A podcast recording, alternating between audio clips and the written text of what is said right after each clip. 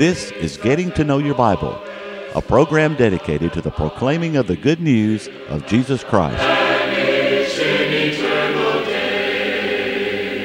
Here's Billy Lambert. It is a pleasure to be with you today on Getting to Know Your Bible. We do appreciate those of you that are watching today, and especially are we happy to have those who are watching today for the first time. Every week, every day, we have people call and say, "This is the first time that I've seen Getting to Know Your Bible. How long have you been on the air?" And so I know there are people watching today for the first time, and we're delighted that you are. We want you to stay tuned today. We're going to be discussing a very important subject from the Bible, the sufficiency of God's grace. The sufficiency of God's grace. Stay tuned for that discussion. Now today we continue to offer the free Bible correspondence course. And I want to emphasize as strongly as I know how, the course is free. You do not have to pay for it. You will not receive a bill after you get the course. It is free. We're giving it to you to study in the privacy of your home so that you can learn more about the Bible. Now that you might learn more about the course and how to receive the course, let's pause briefly. To help you in your study of the Bible, we want to send you this Bible correspondence course. This course is non-denominational. It's based on the Bible, it's conducted by mail, and it's free. To receive this course, write to Getting to Know Your Bible, Post Office Box 314, Summerdale, Alabama 36580, or call toll-free 1-877-711-5214. No storm can hide that radiance peaceful beaming, since Jesus came to seek and save the lost. Yeah. I want to read now from 2 Corinthians, the 12th chapter, just one verse, verse 9.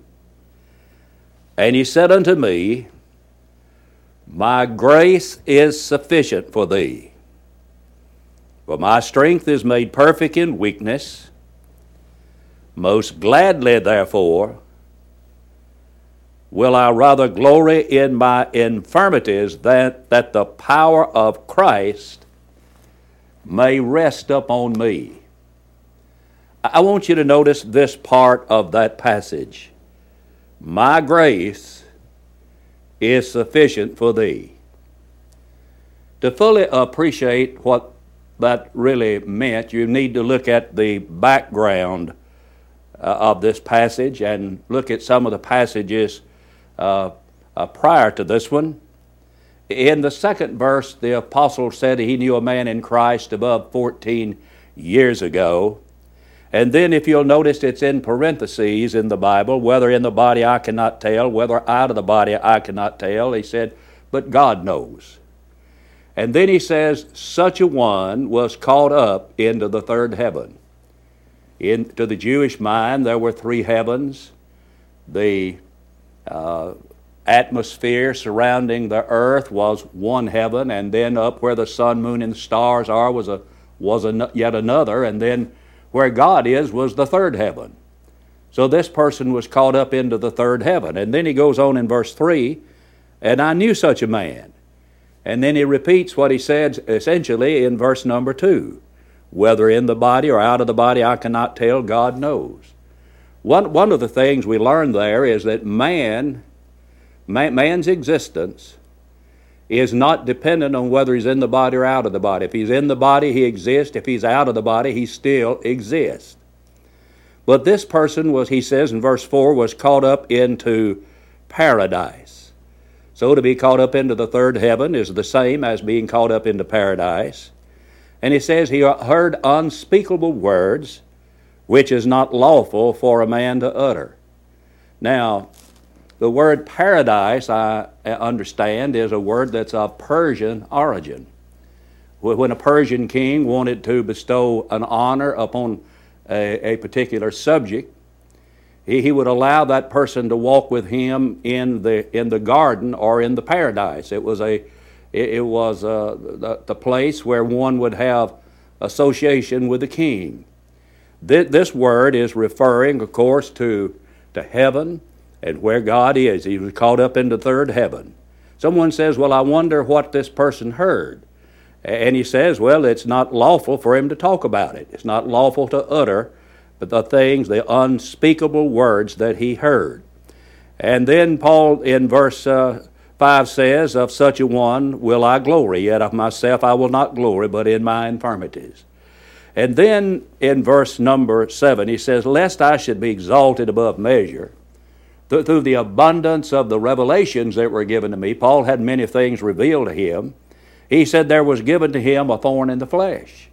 Now, we don't have any idea what that thorn was. That some people guess that it was his eyesight. Some think that Paul was a cranky old bachelor. Some think that Paul had recurring headaches. Some think it was a weakness in regard to his apostolic responsibility. We have no idea of what the thorn may have been. But it was a very painful thing to the Apostle Paul. And in verse 8 he said, for three times I asked God that it would be removed. Three times he prayed. But this was God's answer to Paul's prayer for the removal of the thorn in the flesh. My grace is sufficient for thee. My grace is sufficient. My strength, God's strength, is made perfect in weakness, in Paul's weakness. That's how God showed his power and his strength in helping the Apostle Paul. So my grace is sufficient. But when we use the word grace, what really comes to your mind? What do we really mean when we use the word grace?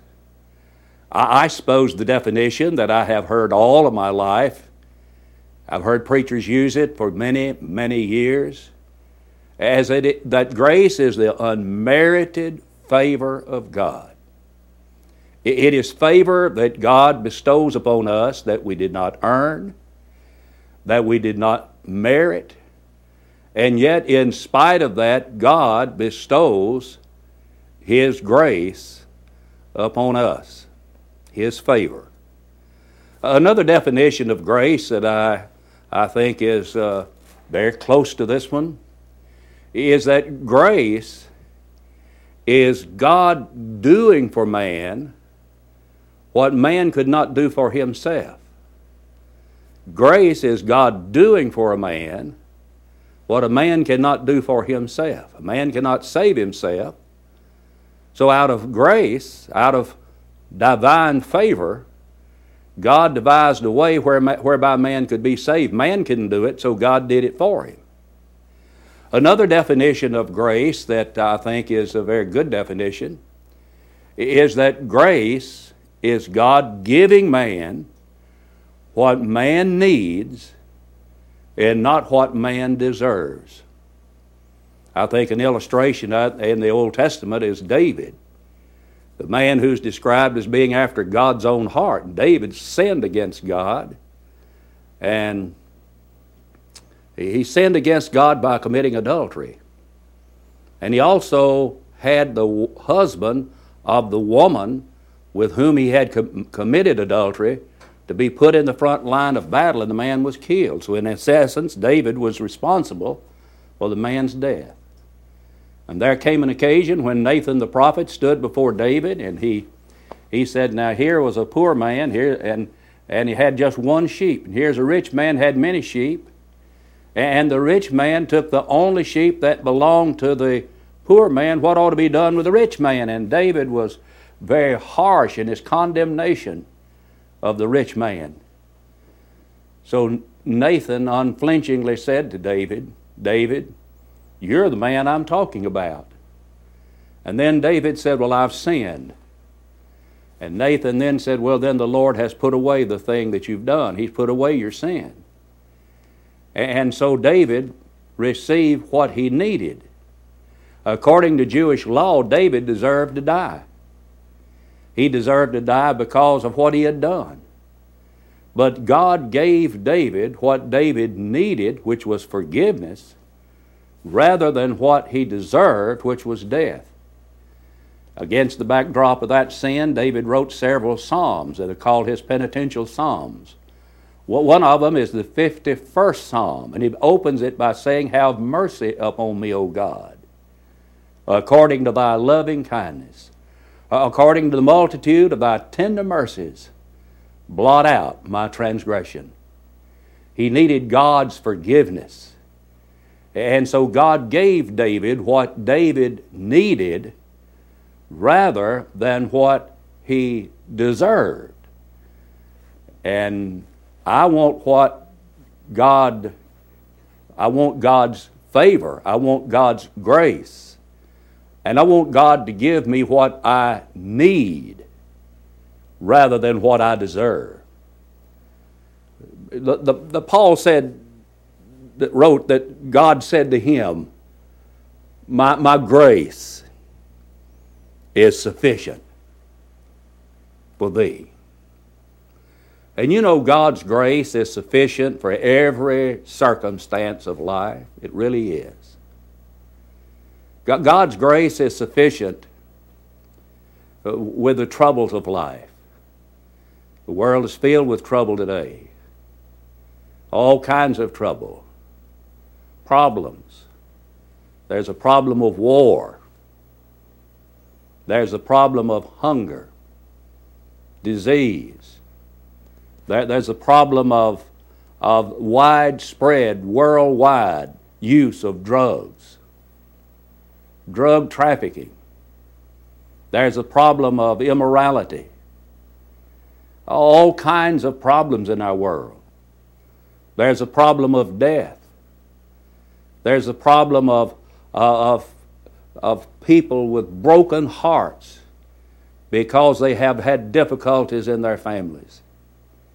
And how are you going to deal with the problems of life? Well, this is what God told Paul. My grace is sufficient for thee. So God's grace is going to be sufficient when we have these difficulties. God will be with us. In Psalms 55, verse 22, the Bible says, "Cast your burdens on the Lord, and He shall sustain thee." But you have to turn them over to Him for God to sustain you. But God's grace is also sufficient when a Christian sins. Now, Christians are not perfect people, but they are forgiven people. But sometimes an individual falls away from the Lord. The apostle wrote in 1 Corinthians chapter 10 and verse 12, "Let him that thinketh he standeth take heed lest he fall." Now let me ask you a question.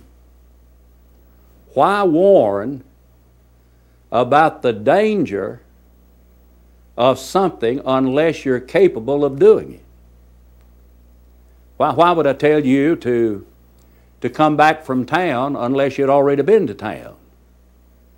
And why would I warn you about the danger of falling unless you could fall? You see, there is that possibility. As a matter of fact, a person can fall to the extent that they actually fall from God's grace. Someone says, "Now, Brother Lambert, I've heard preachers say that once you're saved, you're always saved, once in grace, always in grace." Well, could I call your attention to a passage in Galatians 5 and verse 4? Whosoever you are justified by the law, you're fallen from grace. Now, I've heard some try to explain that passage away and try to make it say something that it doesn't say, but it just means what it says. Those who would go back and want to embrace the old Jewish law after they had become Christians would have fallen from the grace of God. Fact is, men can fall from grace. But now the answer to falling from grace is found in verse 1 of that same chapter. "Stand fast, therefore, in the liberty wherewith Christ hath made you free, and be not entangled again with the yoke of bondage." So the answer to falling from God's grace is standing in His grace. That is remaining faithful. And the fact of the matter is that once we are saved, we can stay in a saved state if we will remain faithful and true. Let me read a passage to you from the book of 1 John chapter 1 and verse 7. But if we walk in the light, as He is in the light, we have fellowship one with another, and the blood of Jesus Christ, His Son, cleanseth us from all sin. The word cleanseth in that passage in the Greek language means a continual process of cleansing. It's not just a one-time cleansing when a person is saved by being baptized into Christ. No. If we walk in the light, now there is the condition involved. If we walk in the light, and if you'll notice verse 5 of that chapter, 1 John chapter 1, God is light. In John 8 and verse 12, Jesus said He is the light of the world. And the Bible even is light. Ephesians 5 and 8 says we're to walk as children of light. So if we walk as children of light, we walk in the light, we walk in fellowship with God. We walk in fellowship with Jesus Christ. We walk in fellowship with the Holy Spirit. Then we have fellowship with them, and we have fellowship with one another. And the blood of Jesus Christ is constantly, continually cleansing us of our daily sins. But it's conditioned upon our walking in the light. Now, what happens when an individual stops walking in that light? Well, the grace of God is sufficient to forgive a person when that happens. Indeed it is. Listen to 1 John chapter 1 and verse 9. But if we confess our sins, He is faithful and just to forgive us of our sins and to cleanse us from all unrighteousness. When we do sin as Christians and we get out of the light, then what we need to do is just get back in the light. And in Acts the 8th chapter, we have an example of a man who obeyed the gospel, just like the people of Samaria did. In Acts 8 and 12, the people of Samaria heard Philip preaching things concerning the kingdom of God and the name of Jesus Christ, and they were baptized. And in verse 13, Simon himself also believed, and when he was baptized, so he believed and he was baptized, and Jesus said, He that believeth and is baptized shall be saved. So I have no reason to question whether or not Simon was saved. I know some say he was never saved, But the Holy Spirit inspired those words in verse 13 that Simon believed and when he was baptized. But then this is the man who tried to buy the gift of the Holy Spirit with money. He wanted the power to lay hands on people, and that was given to the apostles and the apostles only. And by so doing, he could impart miraculous gifts to others. And Peter told him, Repent therefore of this thy wickedness, and pray God, if perhaps the thought of thine heart may be forgiven thee. For I perceive thou art in the gall of bitterness and in the bond of iniquity. And then here's what he was told to do. Repent therefore of this thy wickedness, and pray God, if perhaps the thought of thine heart may be forgiven thee. So once we get out of the light like Simon, we need to ask God to forgive us. We need to repent of our sin. And he wasn't told to repent of all of his past sins. No. He was told to repent of one specific sin. And that one specific sin was a thought of trying to buy the gift of the Holy Spirit with money. And he was told to repent of that sin, and he wanted Peter to pray for him that God would forgive him. God's grace is sufficient to forgive us when Christians sin. But the grace of God is also sufficient to save a man from all of his past sins. Indeed so.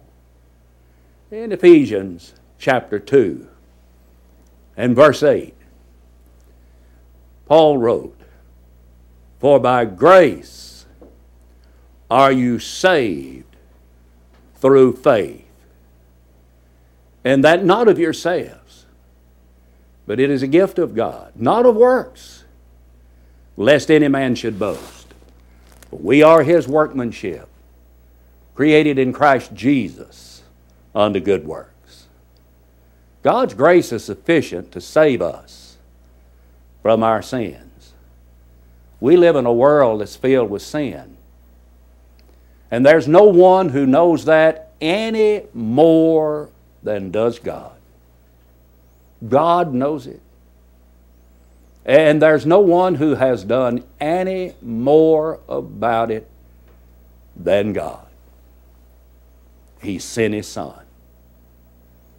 In 1 Timothy chapter 1 and verse 15, there the apostle wrote that this is a faithful saying and worthy of all acceptation, that Christ Jesus came into the world to save sinners, of whom I'm chief. So Jesus was sent into this world by His Father for the purpose of saving mankind. And He came as the Savior of the world. In Matthew 1:21, His parents were told, call His name Jesus, for He shall save His people from their sins. And He's Savior. In 1 John 4:14, He's referred to as the Savior of the world. But what kind of people did He come to save? Well, He came to save all people. He came to save murderers. Someone says, now, Brother Lambert, you can't be serious that He came to save murderers. Well, absolutely. He came to save people that have committed murder.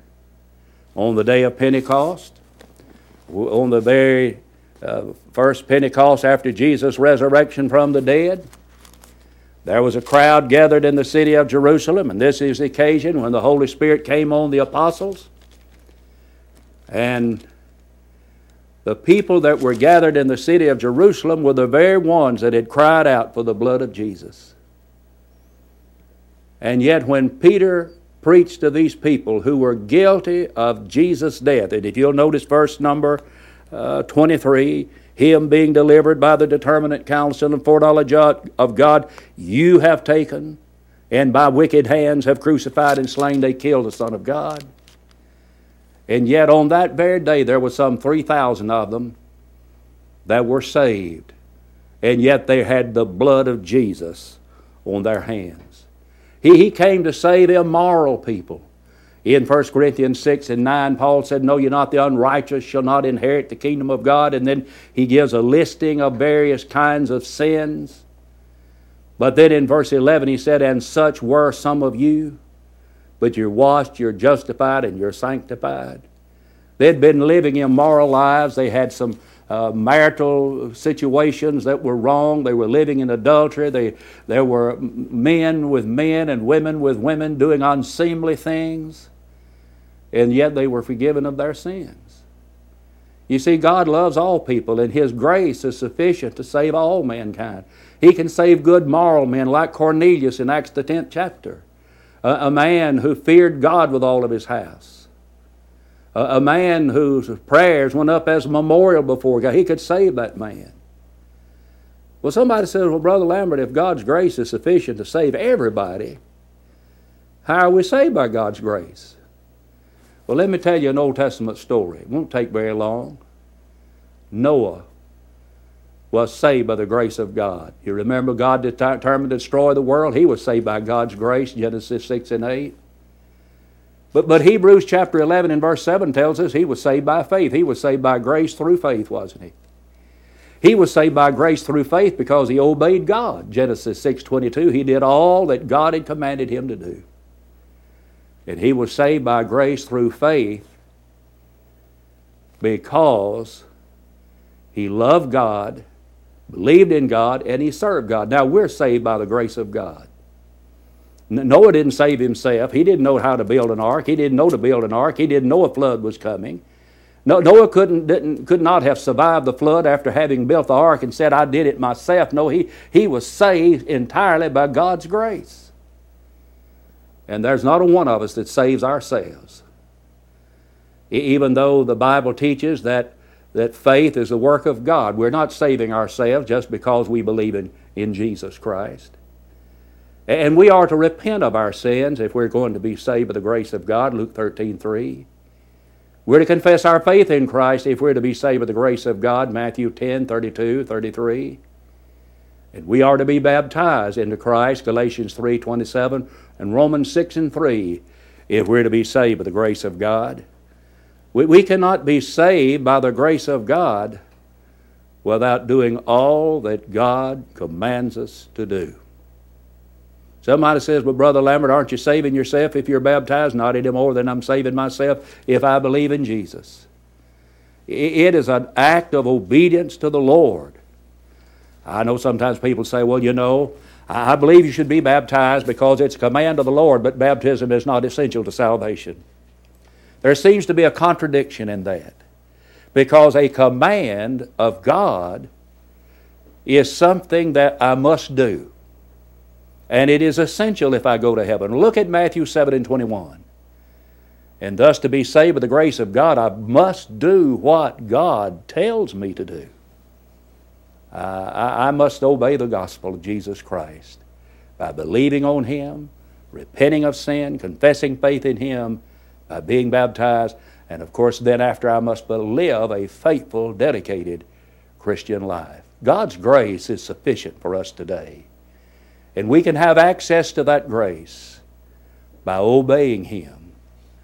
By obeying Him. His grace has appeared unto all men, Titus 2, in verse number 11.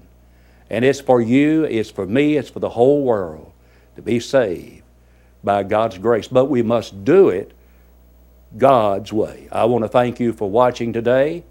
And until we meet again, may the Lord bless you and keep you, is my prayer. Give me the Bible, holy message shining, thy light shall guide me in the narrow way, precept and promise, one love combining, till night shall vanish in eternal day. Getting to Know Your Bible has been presented by Churches of Christ. If you have a question about the church, or if you would like the location of a Church of Christ near you, or to receive the free Bible course, write to Getting to Know Your Bible, Post Office Box 314, Summerdale, Alabama 36580, or call 1-877-711-5214. Join us next time for Getting to Know Your Bible.